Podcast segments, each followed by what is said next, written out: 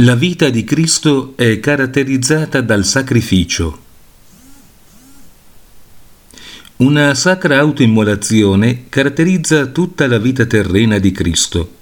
Essa fu un continuo martirio, un sacrificio cruento di mortificazione, un'offerta di incenso, di devozione e di preghiera, un sacrificio consumato dal fuoco dell'amore verso Dio e verso gli uomini veramente un martirio di rinuncia e di abnegazione fu l'esistenza terrena di Cristo, dal grembo materno a quello della tomba.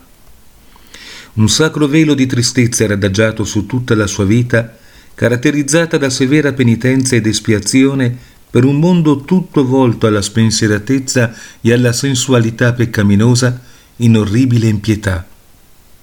La sua via dolorosa incominciò già nella mangiatoia e si concluse sulla croce. La mangiatoia e la croce sono imparentate. Nella mangiatoia Gesù giaceva, pieno di grazia, come un mansueto figlio di Dio. Sulla croce egli pendeva con il corpo lacerato e sanguinante. In ambedue i casi egli è l'agnello sacrificato per i peccati del mondo. Il Monte Calvario gettava già la sua ombra sulla tranquilla vita nascosta di Betlemme e di Nazareth. Per tutta la sua vita Gesù fu povero e sofferente. Privazioni, umiliazioni, dolori furono gli inseparabili compagni della sua esistenza.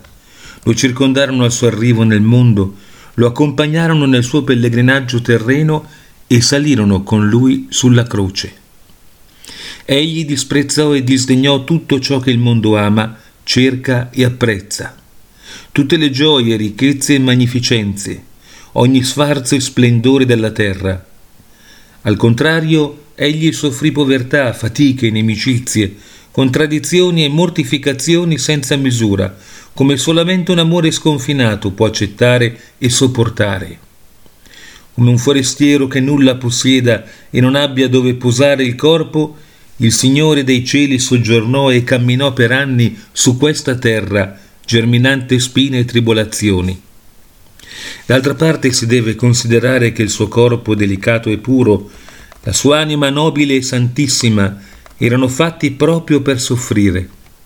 Per questa ragione tutte le sofferenze fisiche e spirituali, così acerbe, taglienti, amare, furono sentite mille volte più profondamente di quanto noi uomini possiamo immaginare. Egli trascorse la sua infanzia, la sua fanciullezza e la sua adolescenza nel nascondimento e nell'oblio, nella rinuncia e nella privazione, nel duro lavoro e nella penitenza. Ma anche i tre anni della sua vita pubblica, della sua predicazione, in mezzo a una generazione incredula e perversa, furono pieni di amarezza causata da misconoscimenti, ingratitudine e persecuzione, provenienti in gran parte dal suo popolo che gli causò grande dolore, giacché egli era venuto per esso, a cercare dispersi e renderli beati. Fu malinteso, diffamato e denigrato dai giudei ostinati, così che prima di lasciare questo mondo attribuì a sé le parole profetiche mi odiarono senza ragione, e disse ai suoi discepoli, se il mondo vi odia, sappiate che prima di voi ha odiato me. Anche l'ammirabile peregrinare del Redentore sulla terra in condizione di servo fu come il dolce profumo d'incenso della preghiera che sale a Dio, offerto sull'altare d'oro che sta davanti al trono. Il fuoco della preghiera bruciava incessantemente con ardore e purezza nel suo cuore divino.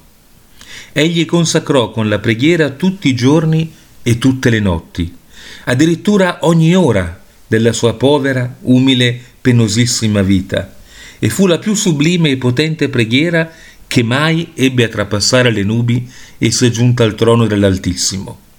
Perciò la vita di Gesù fu un ineffabile e perfetto olocausto di purissimo amore per Dio e gli uomini. Il suo cibo era di fare la volontà del Padre suo celeste, e a conclusione della sua vita terrena poté pregare il Padre dicendo Io ti ho glorificato sulla terra, avendo compiuto l'opera che mi hai dato da fare.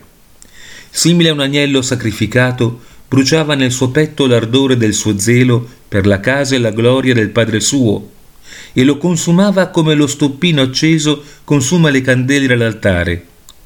Da questo ardente amore di Dio sprigionava poi la fiamma dello zelo per la conversione e la salvezza degli uomini. Ciò che il Signore nei giorni della sua carne fece e soffrì per 33 anni sulla terra, sarebbe bastato infinitamente a redimere mille mondi e accumulare incommensurabili meriti e tesori di grazia. Ma secondo l'adorabile consiglio di Dio, tutto questo non era ancora sufficiente per riscattarci dalla schiavitù del peccato e per riacquistarci la libertà dei figli di Dio. Solamente il prezzo del sangue e della vita di Cristo poteva bastare. Tale prezzo della redenzione era richiesto dalla giustizia di Dio e Cristo si offerse liberamente per amore a pagarlo per noi. Il sacrificio della morte sulla croce doveva costituire il coronamento, la conclusione, il compimento dell'opera di redenzione. Che l'amara sofferenza e la morte siano in senso proprio un sacrificio, lo insegna espressamente la parola di Dio e da sempre lo hanno creduto e confessato tutti cristiani.